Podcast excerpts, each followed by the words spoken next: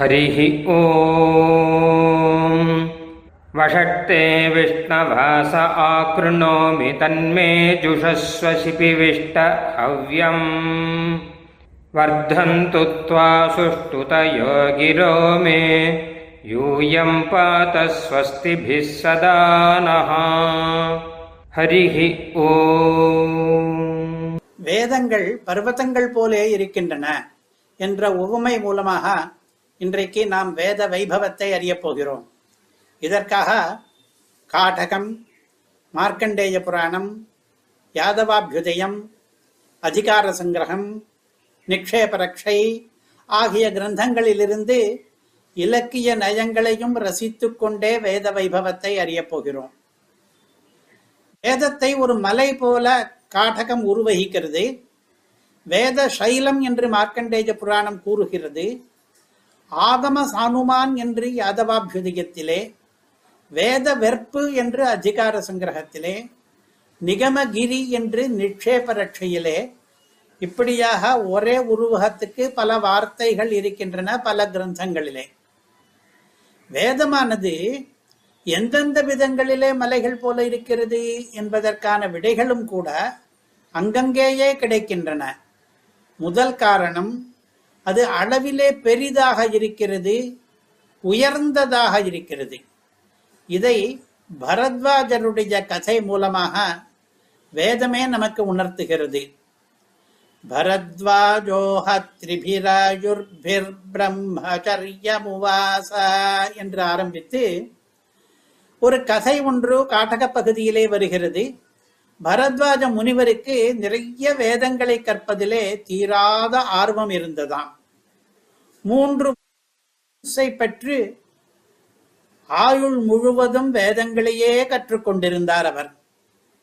இறுதியிலே உடல் தளர்ந்து கிழவராகி படுத்து கொண்டிருந்தார். அப்பொழுது அவருக்கு சமீபத்திலே இந்திரன் வந்தான், தேவேந்திரன். அவரை அணுகி, பரத்வாஜரே, உமக்கு நான் நாலாவதாக ஒரு ஆயுளை கொடுத்தேனானால் அதிலே நீர் என்ன பண்ணுவீர் என்று ஒரு கேள்வியை கேட்டான்.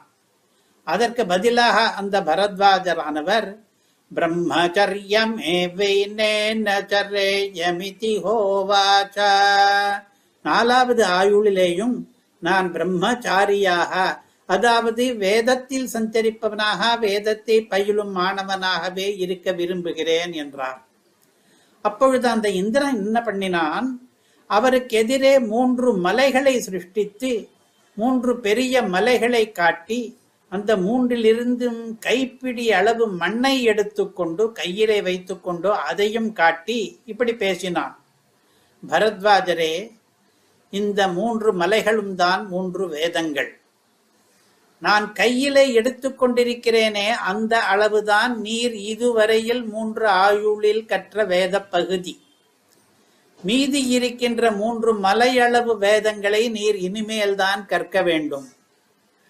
இவ்வளவு வேதங்களையும் ஒருவராலே கற்று மாளாது, கற்க முடியாது. அனந்தாவை வேதாக, வேதங்கள் என்பவை அனந்தங்கள், எல்லையே இல்லாதவைகள். அதனாலே இந்த வீண் பிரயத்தனத்தை விட்டுவிடும். வேதத்துக்கு சாரமான சில மந்திரங்களை மட்டும் நான் கற்றுத்தருகிறேன், உபதேசிக்கிறேன், பெற்றுக்கொள்ளும் என்றார். இந்திரன் கூறினதை பரத்வாஜரும் ஏற்றார் என்று கதை நீளுகிறது. இந்த கதையிலே நாம் கவனிக்க வேண்டியது என்ன என்றால், வேதத்தை தமிழில் ஒரு பழமொழி இருக்கிறதே, கற்றது கைமண் அளவு, கல்லாதது மலை அளவு என்று. அந்த பழமொழிக்கு வேத கல்வியும் இலக்காகிறது. வேத கல்வியிலும் கல்லாத பகுதி தான் அதிகமாக எல்லாருக்கும் இருக்கும் என்று.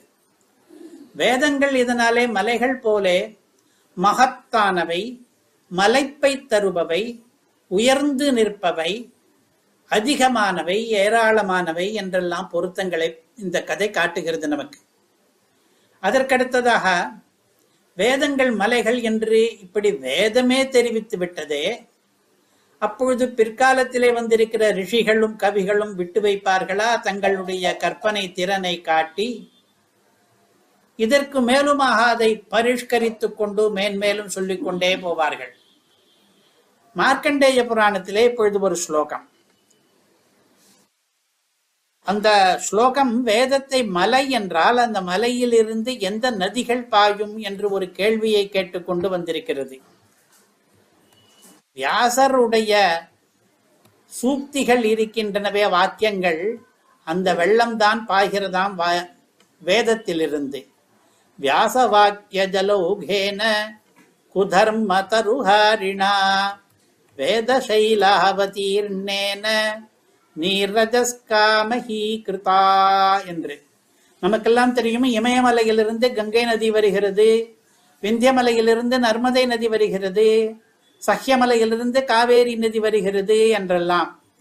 வேதமலையிலிருந்து எந்த நதி வருகிறது என்று கேட்டால், வியாசர் அருளி செய்திருக்கிறாரே புராணங்கள், அந்த புராண நதியானது வேதமலையிலிருந்து பாய்கிறதாம். வேதமலையிலிருந்து புராண நதி பாய்ந்து வரும் பொழுது பூமியில் வந்தால் ரஜஸ் என்கிறது அழிந்து போகிறதாம். ரஜஸ் என்றால் தும்பு தூசி. வெள்ளம் வந்து பாய்ந்தால் தும்பு தூசி எல்லாம் இல்லாமல் போய்விடும் என்பது நமக்கு கண்கூடும். ரஜஸ் என்பதற்கு இன்னொரு அர்த்தம் ரஜோகுணம் என்கிற தீய பண்பு. புராணங்களை படித்தால் ரஜோகுணம் நீங்கிவிடும். ஆக இப்படி சிலேடையுடன் கூட இந்த புராண நதி பாயும் பொழுது பூமியிலே ரஜஸ் இல்லாமல் போகிறது என்று வேடிக்கையாகவும் இந்த ஸ்லோகம் சொல்லுகிறது. மேலிருந்து கீழே கொட்டும் பொழுது அருவிகளுக்கு வேகம் அதிகமாகும். நடுவிலே குறுக்கிலே இருக்கிற மரங்களை எல்லாம் வேர் அறுத்து கொண்டே பாயும். வெள்ளத்துக்கு இருக்கிற பலம் அது. இதை நாம் பல இடங்களிலே பார்த்திருக்கிறோம்.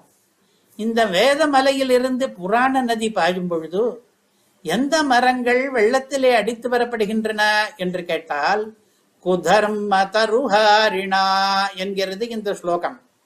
அதர்மம், கெட்ட பண்பு என்கிற மரமானது வேரோடு பிடுங்கப்பட்டு இந்த வெள்ளத்திலே அடித்து வரப்படுகின்றன.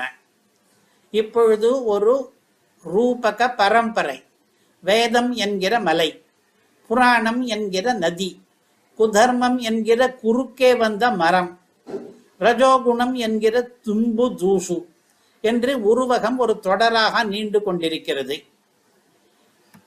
இதுவரை வேதம் மலை போலே பெரியது, மகத்தானது, ஏராளமானது, உயர்ந்தது என்றும், வேதம் மலை போலே நதிகளினுடைய பிறப்பிடமானது என்றும் இரண்டு பொருத்தங்களை கேட்டோம். அடுத்தது, அதாவது மூணாவது பொருத்தம், வேதம் மலைகள் போலே கவனத்துடன் சஞ்சரிக்க வேண்டிய இடம் என்பது. மலையிலே ஏறும்போது சிரமமாக இருக்கும். கற்களும் முட்களும் காலிலே குத்தும், கொடிய விலங்குகளும் அங்கங்கே தென்படும். ஆகையால் நாம் மிகுந்த அவதானத்தோடு கூட, அவதானம் என்றால் கவனம், கவனத்தோடு கூட அங்கே சஞ்சாரம் பண்ண வேண்டும். அதே மாதிரிதான் வேதத்தில் நடக்கும் பொழுதும் பயிற்சி பெறும் பொழுதும் நிறைய கவனம் தேவை. இதை சமாஹிததியா சேவ்யம் என்று யாதவாபியுதயம் தெரிவிக்கிறது. எப்படி மலையிலே கவனத்தோடு நாம் நடக்க வேண்டி இருக்கிறதோ அதே போலேதான் வேதத்திலும் கூட கவனத்தோடு சரிக்க வேண்டி இருக்கிறது என்று. கவனத்தோடு என்பதற்கு, கவனப்பிசகில்லாமல் என்பதற்கு அப்பிரமாதஹா என்று ஒரு பதம் சம்ஸ்கிருதத்திலே. அதை அதையிட்டு மகாபாரதத்திலே வியாசரே இந்த கருத்தை தெரிவிக்கிறார். அப்பிரமாதஸ்தவ சேவ்யஹ அப்பிரமாதஸ்தவ கார்யஹ பிரம்மஹி பிரசுரச்சலம் என்று தன்னுடைய வித்தியார்த்திகளிடம், மாணாக்கர்களிடம் வியாசர் கூறுகிறார். வேதத்தை கற்றுக்கொண்டிருக்கிற பையன்களிடம், நீங்கள் சிறிதும் கவனப்பிசகு பண்ணவே கூடாது. ஏனென்றால் வேதத்திலே கவலை பாய்கிற இடங்கள் அதிகம். கவலை பாய்தல் என்றால் வேதத்தை ஓதிக்கொண்டே இருக்கும் பொழுது ஒரு இடத்தில் சில கிளைகளாக பிரியும். இதற்கு மேல் இதை சொல்ல வேண்டுமா அதை சொல்ல வேண்டுமா என்று சந்தேகம் வந்துவிடும். மடை திரும்பி போய்விட்டால் வேதத்தினுடைய வேறோர் இடத்துக்கு போய்விடுவோம். அதனாலே ஒரு விதத்திலே வேதம் நம்மை ஏமாற்றக்கூடியது என்கிற அர்த்தத்திலே பிரம்மைஹி பிரசுரச்சலம் என்கிறார். ஜாக்கிரதையாக இருங்கள் என்று வியாசர் கூறுகிற அறிவுரை. இதுவரை மலைக்கும் வேதத்துக்கும் மூன்று பொருத்தங்களை கேட்டோம். வேதம் மலை போலே மகத்தானது, அளவில் பெரியது. வேதம் மலை போலே நதிகளுக்கு பிறப்பிடமானது. வேதம் மலை போலே கவனித்து கவனமாக நடக்க வேண்டிய இடமாக இருக்கிறது. இப்பொழுது நாலாவதாக ஒன்று, அதிகார சங்கிரகத்திலே வேங்கட வெற்பன விளங்கும் வேத வெற்பே என்று ஒரு வரி முடிகிறது. ஒரு செய்யுள் முடிவு வரியாக இருக்கிறது. திருவேங்கட மலை இருக்கிறதே அது வேதமலையே ஆகும். அந்த வேத மலை வேதமே மலையாக வந்திருக்கிறது. மலையாக வருவதற்கு முன் வேதமாக இருந்த பொழுதும் பெருமாளை தாங்கி கொண்டுதான் இருந்தது. இப்பொழுது மலை உருவிலே வந்த பொழுதும் திருவேங்கடமுடையான் ஸ்ரீனிவாச பெருமாளை தாங்கி கொண்டிருக்கிறது என்று கருத்து அதிலே. இப்பொழுது நாம் வேதம் மலைகள் போல இருக்கிறது என்று சொல்ல ஆரம்பித்து வேதம் மலையாகவே உருவமும் பெற்றிருக்கிறது என்று கேட்டோம். கடைசியாக ஒன்று நிக்ஷேப ரக்ஷை என்கிற கிரந்தத்திலே, அந்த கிரந்தம் எதற்காக ஏற்பட்டது என்றால் சரணாகதி சாஸ்திரம் என்பது ரட்சிக்கப்பட வேண்டிய ஒன்று, அதை ரட்சிப்பதற்காக வந்தது. அது மீதி பேர் சொல்கிற ஆட்சேபங்களை எல்லாம் பரிஹரித்து சரணாகதி என்பதை நிலைநாட்டுவதற்காக வந்த கிரந்தம் நிக்ஷேப ரக்ஷை. அதிலே நிகமகிரி நிகூடம் ஞாச வித்யா நிதானம் என்று ஒரு வரி இருக்கிறது. நிகமம் என்கிற கிரி இருக்கிறதே, வேதம் என்கிற மலை, அதிலே மறைந்து இருக்கிறது. ஒரு புதையலை யாரோ மறைத்து வைத்திருக்கிறார்கள். அந்த புதையல் சரணாகதி வித்யை என்கிற புதையல் என்று. முற்காலத்திலெல்லாம் தனிகர்கள் செல்வந்தர்கள் எல்லாம் தங்களுடைய தனத்தை தங்கள் வீட்டில் சேமித்து வைத்து ரட்சிக்க முடியாதவர்கள் தங்களுக்கு மட்டும் தெரிந்து வேறு யாருக்கும் தெரியாத மலைப்பகுதிகளிலே குழி தோண்டி புதைத்து விடுவார்கள். தங்களுக்கு எவ்வப்பொழுது வேண்டுமோ அப்பொழுது அந்த இடத்திலிருந்து கொண்டு வருவார்கள் பிறர் அறியாமல். அப்படி பார்த்தால் வேதம் என்கிற மலையிலே என்ன புதையல் இருக்கிறது, எல்லா மலைகளிலும் புதையல் இருக்க கூடுமே அது போல என்று கேட்டால், வேதம் என்கிற மலையிலே இருக்கிற புதையல் தான் சரணாகதி வித்யை என்பது. புதையல் போல அவ்வளவு தூரம் நம்மை ரட்சிக்க வல்லது என்று சரணாகதியினுடைய பெருமையையும் வேதத்தினுடைய பெருமையையும் சேர்த்து பேசுகிறார் இதிலே. இவ்வாறாக வேதம் மலைகள் போல இருப்பது என்பதை நாலந்து நாலைந்து பொருத்தங்கள் மூலம் நம்முடைய பூர்வர்கள் விளக்கி இருப்பதை கேட்டோம். ஸ்ரீமதே நிகமாந்த மகாதேசிகாய நமஹ. ஹரிஹி ஓம். பிரம்ம ப்ரவாதிஷ்ம தன்னோ மகாசீத். ஓம் சாந்தி சாந்தி சாந்தி. ஹரிஹி ஓம். நாங்கள் வேதத்தை ஓதுகிறோம், வேதம் எங்களை கைவிடாமல் காப்பாற்றட்டும். ஸ்ரீமதே ராமானுஜாய நமஹ.